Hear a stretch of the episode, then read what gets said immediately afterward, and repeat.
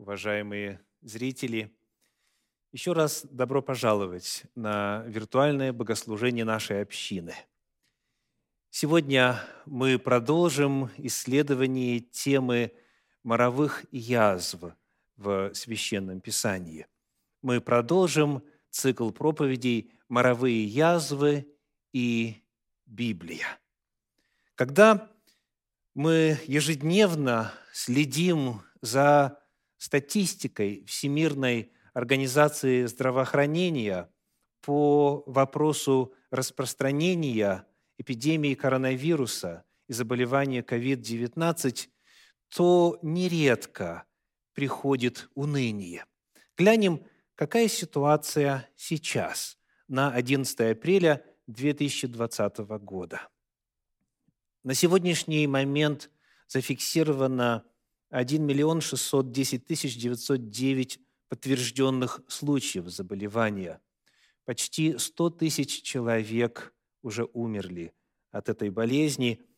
Э, на момент, когда я смотрел на веб-сайт Всемирной организации здравоохранения, цифра была 99 690. Но, к сожалению, на данный момент она еще выше. Всякий раз, когда что-то случается в жизни верующего человека, мы призваны обратиться к Слову Божию, к Священному Писанию и попытаться осмыслить происходящее во свете Божьей воли. И в этом цикле проповеди вначале мы изучали Тору, Пятикнижье Моисеева, что оно говорит о моровых язвах. Безусловно, мы не смогли все охватить, что там написано, но нам важно было заложить основания. В следующем разделе, в следующей проповеди мы изучали пророческие писания, затем Евангелия, что Иисус говорил о моровых язвах. И сегодня четвертая и заключительная проповедь в этом цикле называется так «Моровые язвы и апокалипсис». Моровые язвы и книга Откровения мы уже в каком-то смысле подготовлены к этой теме, потому что в предыдущей проповеди мы узнали из уст самого Иисуса Христа, что моровые язвы не являются признаком второго пришествия и кончины века. Иисус Христос подчеркивает, что это будет, но это не является концом, это есть только начало. Что же написано непосредственно в книге Откровения? Это откровение того же Иисуса Христа – который в свое время благовествовал и учение которого записано в четырех Евангелиях. Есть три главных отрывка, где книга Откровений поднимает эту тему. Первый из них – это книга Откровений, шестая глава, где мы прочитаем стихи 1, 2, 7 и 8. Откровение, шестая глава, стихи 1, 2, 7 и 8. И я видел, что Агнец снял первую из семи печатей, и я слышал одно из четырех животных, говорящие как бы громовым голосом «Иди и смотри». Я взглянул, и вот конь белый, и на нем всадник, имеющий лук, и дан был ему венец. И вышел он как победоносный, и чтобы победить. Это описание первой печати. Теперь описании четвертой печати, стихи 7 и 8. «И когда он снял четвертую печать, я слышал голос четвертого животного, говорящий «Иди и смотри». И я взглянул, и вот конь бледный, и на нем всадник, которому имя смерть, и ад следовал за ним, и дана ему власть над четвертую частью земли умершлять мечом и голодом, и мором, и зверями земными. Этим отрывком Слова Божьего сейчас, в настоящее время, в устах многих проповедников и выступающих от имени Бога уделяется много внимания, много места, много времени. Сегодня модно истолкование, согласно которому начали открываться семь печатей. Ну, посудите сами. Во втором стихе шестой главы написано «И дан был ему венец». В целом ряде переводов – корона. Корона. а в восьмом стихе прямо сказано «умершлять мечом и голодом и мором», то есть эпидемией, то есть пандемией.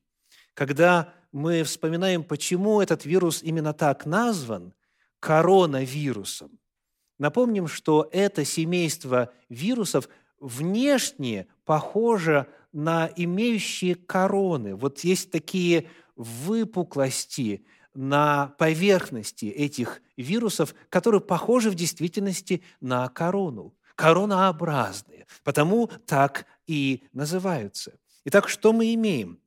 У нас есть корона и эпидемии. Вывод приходят к заключению некоторые толкователи книги Откровения.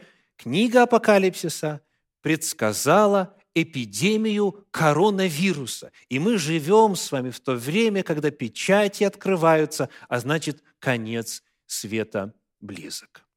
Давайте проанализируем эти данные. Во-первых, глянем на слово «венец». Что это такое? Во втором стихе 6 главы сказано «И дан был ему венец».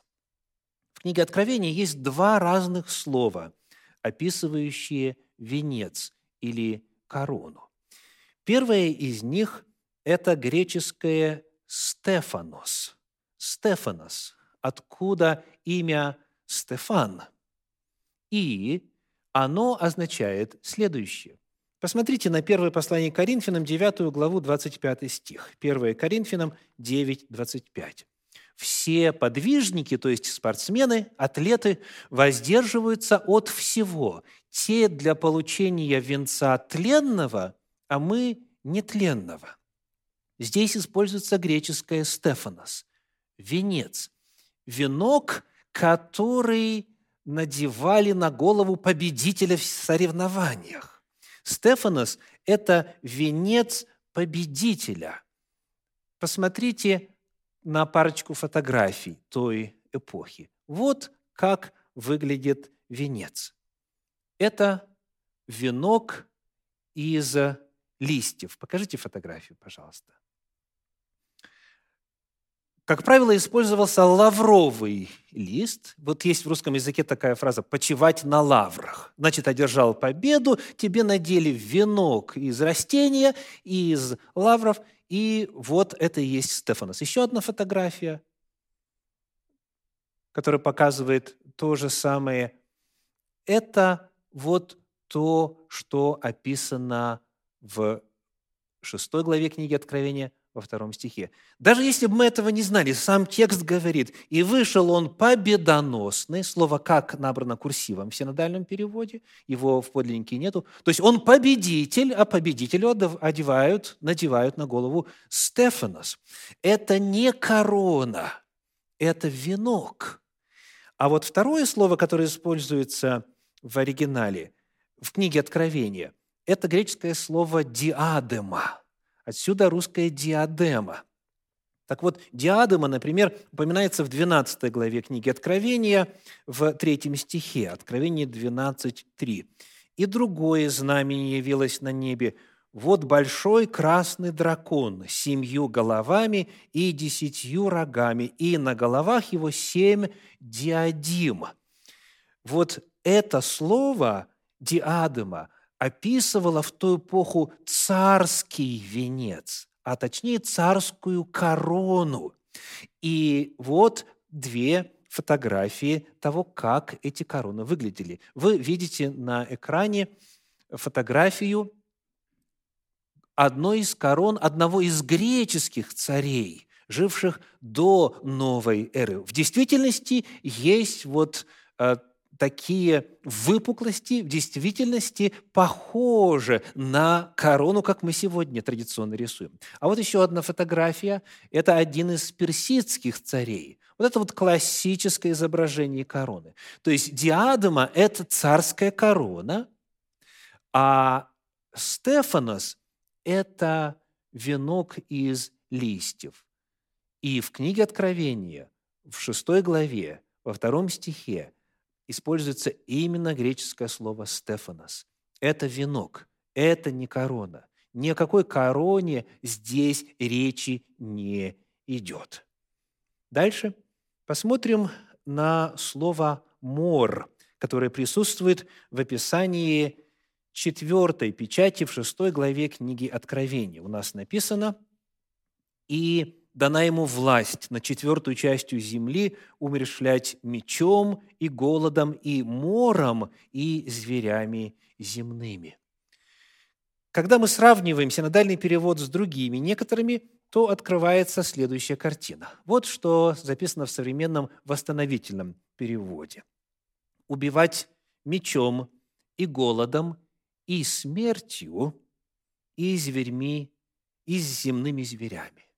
Вместо «мора» здесь используется слово «смерть». Точно так же в церковнославянском «убийте оружием и гладом, и смертью, и зверьми земными». Вместо «мор» то есть эпидемия, слово «смерть». Также, например, в английском переводе, переводе короля Якова, to kill with sword and with hunger and with death and with the beasts of the earth. То же самое, вместо слова «мор» или же «эпидемия» используется слово «смерть». Когда мы открываем оригинал, с которого делаются все эти переводы, мы находим там следующую фразу. «Апоктейной эн ромфая, кай эн лимо, кай эн танато, кай хипотон терион тенгес». Вместо слова, которое обозначает мор, используется греческое слово «танатос», которое означает «смерть». И что очень важно отметить, во всех манускриптах, дошедших до нас апостольских писаний на греческом языке, нет ни единого разночтения по поводу этого слова. Все рукописи в этом месте идентичны. Да, бывают случаи, когда в каких-то рукописях есть несколько иная форма слова или высказывания, и тогда нужно исследовать, какая рукопись древнее, какая ближе к моменту изначального написания документа и прочее. И текстология этим занимается, но здесь даже вопроса нету. Здесь нет слова «моры» вообще, здесь слово «смерть». И причина, по которой некоторые переводы вставляют все-таки слово «мор» или «эпидемия», заключается в попытке избежать тавтологии. Потому что всаднику имя «смерть», и он убивает смертью. Это кажется уже чересчур. Смерть, смерть, смерть. Но, дорогие, нам важно знать, в исследовании темы «Моровые язвы и апокалипсис», что это лишь интерпретация – что попытка вместо слова «смерть» подставить слово «мор» или «эпидемия» – это попытка интерпретации переводчика, а оригинал говорит слово «смерть». Смерть может быть в силу разных причин, включая и так называемые естественные причины. Потому, открывая вот это первое место, где в описании семи язв книга «Апокалипсис» говорит о венце и о море, мы находим, что ни короны, ни а, мора здесь нет. Нет ни эпидемии, нет ничего коронаобразного. Текст говорит совершенно о другом. Что же означают эти семь печатей? И каково время их исполнения? Начали ли они уже сниматься? Снимаются ли сейчас? Или будут сниматься в будущем? Все эти вопросы очень подробно изучены в цикле проповедей, который называется «Откровение». Вы можете найти все 63 видеозаписи этого цикла проповедей, где книга Откровения изучается стих за стихом от начала до конца, от первой до последней главы. А именно на эту тему, на тему о Божьих печатях, проповеди с 14 по 17. Если вам эта тема интересна, пожалуйста, найдите, наберите книга Откровения, Центр духовного просвещения и вот в этом цикле проповеди с 14 по 17. Это первый отрывок. Есть еще одно место, еще один отрывок в книге Откровения, где встречаются моры. Книга Откровения, 11 глава. Прочитаем там стихи с 3 по 6. «И дам двум свидетелям моим, и они будут свидетельствовать 1260 дней, будучи обличены во вретище. Это суть две маслины и два светильника, стоящие пред Богом земли. И если кто захочет их обидеть, то огонь выйдет из уст их и пожрет врагов их. Если кто захочет их обидеть, тому надлежит быть убиту. Они имеют власть затворить небо, чтобы не шел дождь на землю во дни пророчествования их. И имеют власть над водами, превращать их в кровь и поражать землю всякою язвою, когда только захотят. Это таинственная фигура двух свидетелей вызывала давно интерес и до сих пор вызывает неоднозначные истолкования. Что это такое? Кто это такие? Однако наша тема сегодня – моровые язвы и апокалипсис. Мы находим, что этим двум свидетелям дана власть поражать землю, говорит 6 стих, всякою язвою. Вот, может быть, здесь предсказан коронавирус. Слово «язва» является переводом древнегреческого слова «плеге». «Плеге».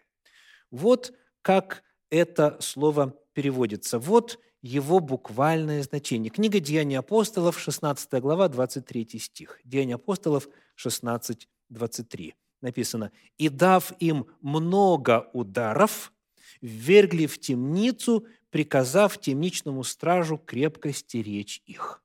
Смогли ли вы опознать здесь слово «язва»? Это слово «удары» во множественном числе. «Дав им много ударов» в оригинале изучаемое греческое слово. То есть «плаге» означает именно удар, удар, причинение боли, причинение вреда. В самой книге Откровения мы находим в 9 главе, 18 стихе это слово снова. Откровение 9, 18. «И от этих трех язв, в оригинале плеге, от огня, дыма и серы, выходящих изо рта их, умерла третья часть людей». То есть мы находим, что эти язвы это отнюдь не болезни, отнюдь не заболевания, не эпидемии. В данном случае язвы – это огонь, дыма, дым и сера. То есть это общий термин, который не уточняет, что именно сейчас происходит. Огнем ли поражение, дымом ли, серой ли, физическим ли ударом. И, соответственно, по нашей теме именно о моровых язвах – об эпидемии здесь ничего нет. Но для тех из вас, кому интересно изучить, что Библия говорит о двух свидетелей, что это такое и кто это такие, вы можете уже в упомянутом названном цикле проповедей «Откровение» на канале Центра Духовного Просвещения в YouTube найти проповедь номер 31 с 31 по 33. Мы изучаем подробно этот материал. Итак, мы разобрали два отрывка, где в книге Откровения упоминаются, предполагаются язвы и моры. Давайте посмотрим на третье, последнее место. Это книга Откровения, начиная с 15 главы. 15 глава, первый стих говорит. «И увидел я иное знамение на небе, великое и чудное. Семь ангелов, имеющих семь последних язв, которыми оканчивалась ярость Божия. Вот это начало описания семи последних язв. Может быть, мы в действительности живем в то время, когда эти язвы гнева Божия начали изливаться на землю, и пандемия коронавируса – как раз-таки и является исполнением этого предсказания. Отметим, во-первых, что слово «язва» здесь, как и в предыдущем отрывке, является переводом греческого слова «плеге», что дословно означает «удар». И вот как этот термин переведен в 18 главе книги Откровения, 8 стихе. Откровение 18.8. «Зато в один день придут на нее казни, смерти, плач и голод, и будет сожжена огнем, потому что силен Господь Бог, судящий ее». Здесь слово «плеге» переведено термином «казнь». Казнь. И описано так – смерть, плач и голод и сожжение огнем. То есть, вновь, это общий термин, не описывающий мор как таковой, какую-то эпидемию или пандемию. Но для уверенности давайте прочитаем описание этих семи последних язв и посмотрим, что именно происходит, когда описывается их излияние. 16 глава книги Откровения об этом повествует целиком. Мы прочитаем для начала первые два стиха. «И услышал я из храма громкий голос, говорящий семи ангелам, «Идите и вылейте семь чаш гнева Божия на землю». Пошел первый ангел и вылил чашу свою на землю, и сделались жестокие и отвратительные гнойные раны на людях, имеющих начертание зверя и поклоняющихся образу его.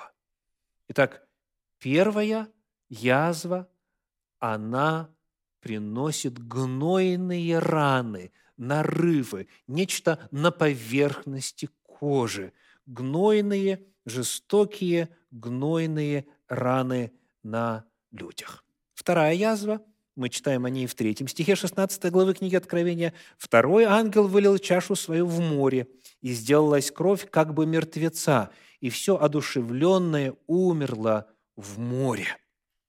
Вся океаническая морская соленая вода превратилась в кровь мертвеца.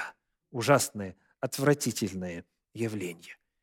Третья – казнь Третья язва описана в четвертом стихе. Третий ангел вылил чашу свою в реки и источники вод, и сделалась кровь. Поражены теперь уже пресные водоемы, реки и источники вод. Дальше читаем стихи 8 и 9, 16 главы книги Откровения. Четвертый ангел вылил чашу свою на солнце, и дано было ему жечь людей огнем, и жег людей сильный зной, и они хулили имя Бога, имеющего власть над всеми язвами, и не вразумились, чтобы воздать Ему славу. Таким образом, четвертая язва – это сильный зной. Далее пятая, десятый стих 16 главы. Пятый ангел вылил чашу свою на престол зверя, и сделалось царство его мрачно, и они кусали языки свои, от страдания. Мрак в царстве зверя – это пятая язва. Читаем 12 стих. «Шестой ангел вылил чашу свою в великую реку Ефрат, и высохла в ней вода, чтобы готов был путь царям от восхода солнечного. Иссушение воды в реке Ефрат – это шестая язва. И, наконец, седьмая, стихи 17 по 21, седьмой ангел вылил чашу свою на воздух, и из храма небесного от престола раздался громкий голос, говорящий «совершилось». И произошли молнии, громы и голоса, и сделалось великое землетрясение, какого не бывало с тех пор, как люди на земле. Такое землетрясение, так великое. И город великий распался на три части, и города языческие пали, и Вавилон Великий воспомянут пред Богом, чтобы дать ему чашу вина ярости гнева его. И всякий остров убежал, и гор не стало, и град величиной в талант пал с неба на людей, и хулили люди Бога за язвы от града, потому что язва от него была весьма тяжкая. Во время последней, седьмой язвы мы видим колоссальнейшие силы землетрясения – что всякий остров убежал, и, и гор не стало, а также град величиною в талант упал с неба на людей. Таким образом, землетрясение и град – это явление седьмой язвы. Повторим. Гнойные раны, кровь в море, кровь в реках и источниках, зной, мрак в царстве зверя, иссушение воды в реке Ефрат и землетрясение и град. Вопрос. Какое из них, какое из этих явлений, какая из этих семи язв является пандемией коронавируса? Ответ простой. Никакая. Это описывает нечто совершенно иное. И более того, все эти явления будут происходить уже после того, как будет положено начертание зверя. Мы читаем в 16 главе, во втором стихе, что эти все язвы изливаются на людей, имеющих начертание зверя и поклоняющихся образу его. Сегодня умирают и праведные, и нечестивые. От коронавируса, от COVID-19 гибнут как люди церковные, так и нецерковные, как беззаконники, так и люди, стремящиеся жить с Господом. Здесь же описана совершенно иная эпоха. Эти язвы падают на тех, кто принял начертание зверя и поклоняется ему. Коронавирус здесь вообще ни при чем. Если вам интересно подробнее узнать об этих семи язвах, о том, когда именно они будут изливаться, что именно они собой представляют, что означает мрак в царстве зверя, иссушение рек в э, реки, вод реки Ефрат, что означают все иные вот эти апокалиптические явления, вы можете в указанном цикле проповедей просмотреть проповеди с 50 по 53. Итак, сегодня наша тема для исследования – моровые язвы и Библия. Проповедь четвертая, моровые язвы и апокалипсис.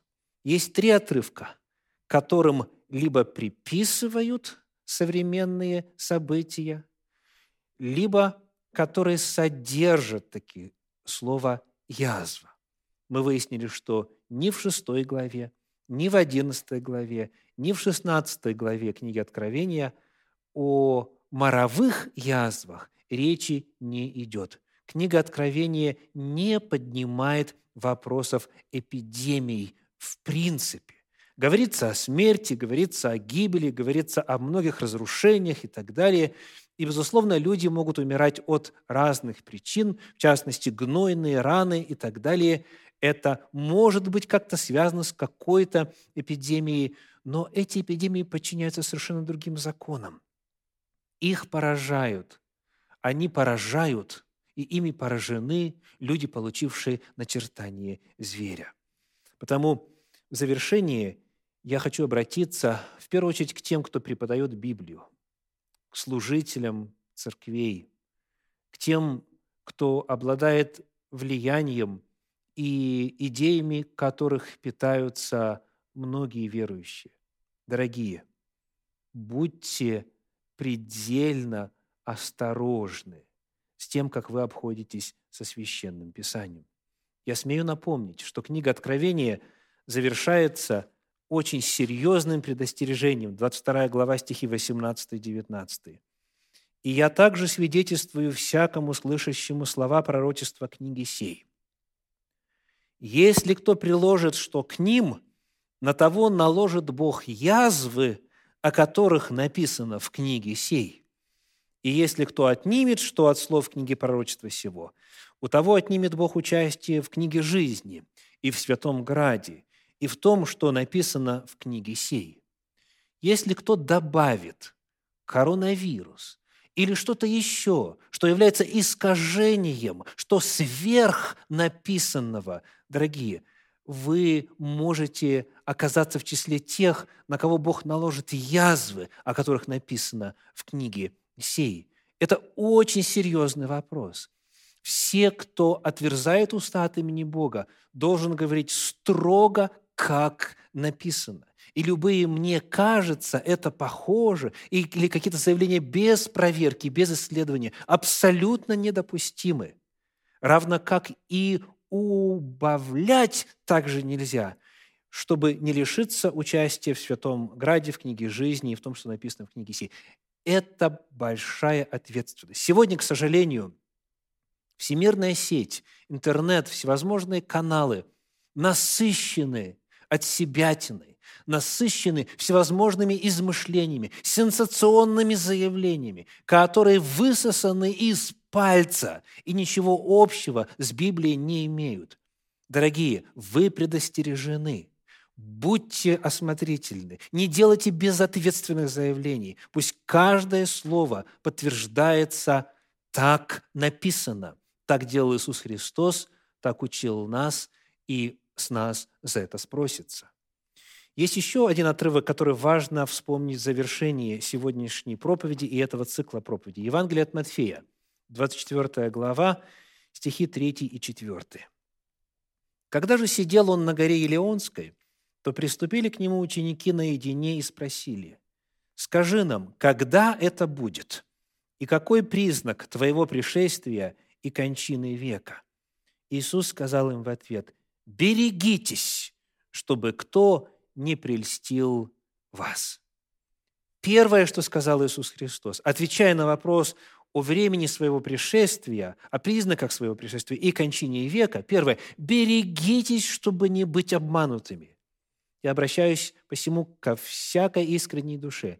Берегитесь, и Иисус Христос это заповедал. В отношении конца столько много обмана, столько много фальсификаций, столько много выдумок, столько много измышлений, что нужно быть настороже, нужно читать, нужно проверять. Перед тем, как сделать, оп, сделать ссылочку, разместить ссылочку на какой-то материал у себя на странице в социальной сети или отослать кому-то другим форматом, проверьте, не распространяйте лжи, не становитесь соучастниками дьявольского дела на земле.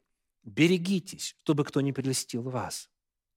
В завершении своей проповеди я хотел бы поделиться двумя выдержками из известной книги. Книга называется «Великая борьба». Она описывает христианский век от времени апостолов и до самого конца. Говорит об апокалиптических событиях. Автор Елена Уайт, глава 37 называется, одна из последних глав, называется «Священное Писание-гарантия против заблуждений». Страница оригинала 539. Вот что здесь написано. «Обращайтесь к закону и откровению. Если они не говорят, как это слово, то нет в них света». Она цитирует книгу про Исаия, 8 главу, 20 стих. Пророк направляет народ Божий к Писаниям, как к надежной защите от влияния лженаставников и бесовских обольщений. Сатана использует любые средства, чтобы помешать людям познавать Библию, ибо ясные утверждения этой книги раскрывают его обман. Только с помощью Священного Писания можно будет отличить истину от лжи только закалившие свой ум библейскими истинами устоят в последней великой борьбе.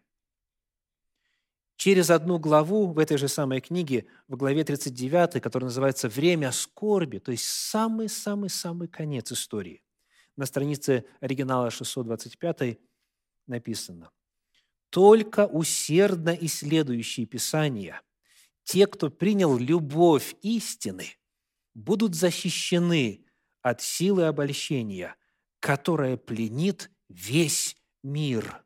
С помощью Слова Божьего они разоблачат обманщика. Все будут испытаны. Искушения выявят истинных христиан. Стоит ли теперь народ Божий так твердо в его слове, чтобы не поддаваться этому соблазну? Будет ли он в это критическое время придерживаться Библии и только Библии? Вот с этим вопросом, дорогие, я хочу оставить всех вас.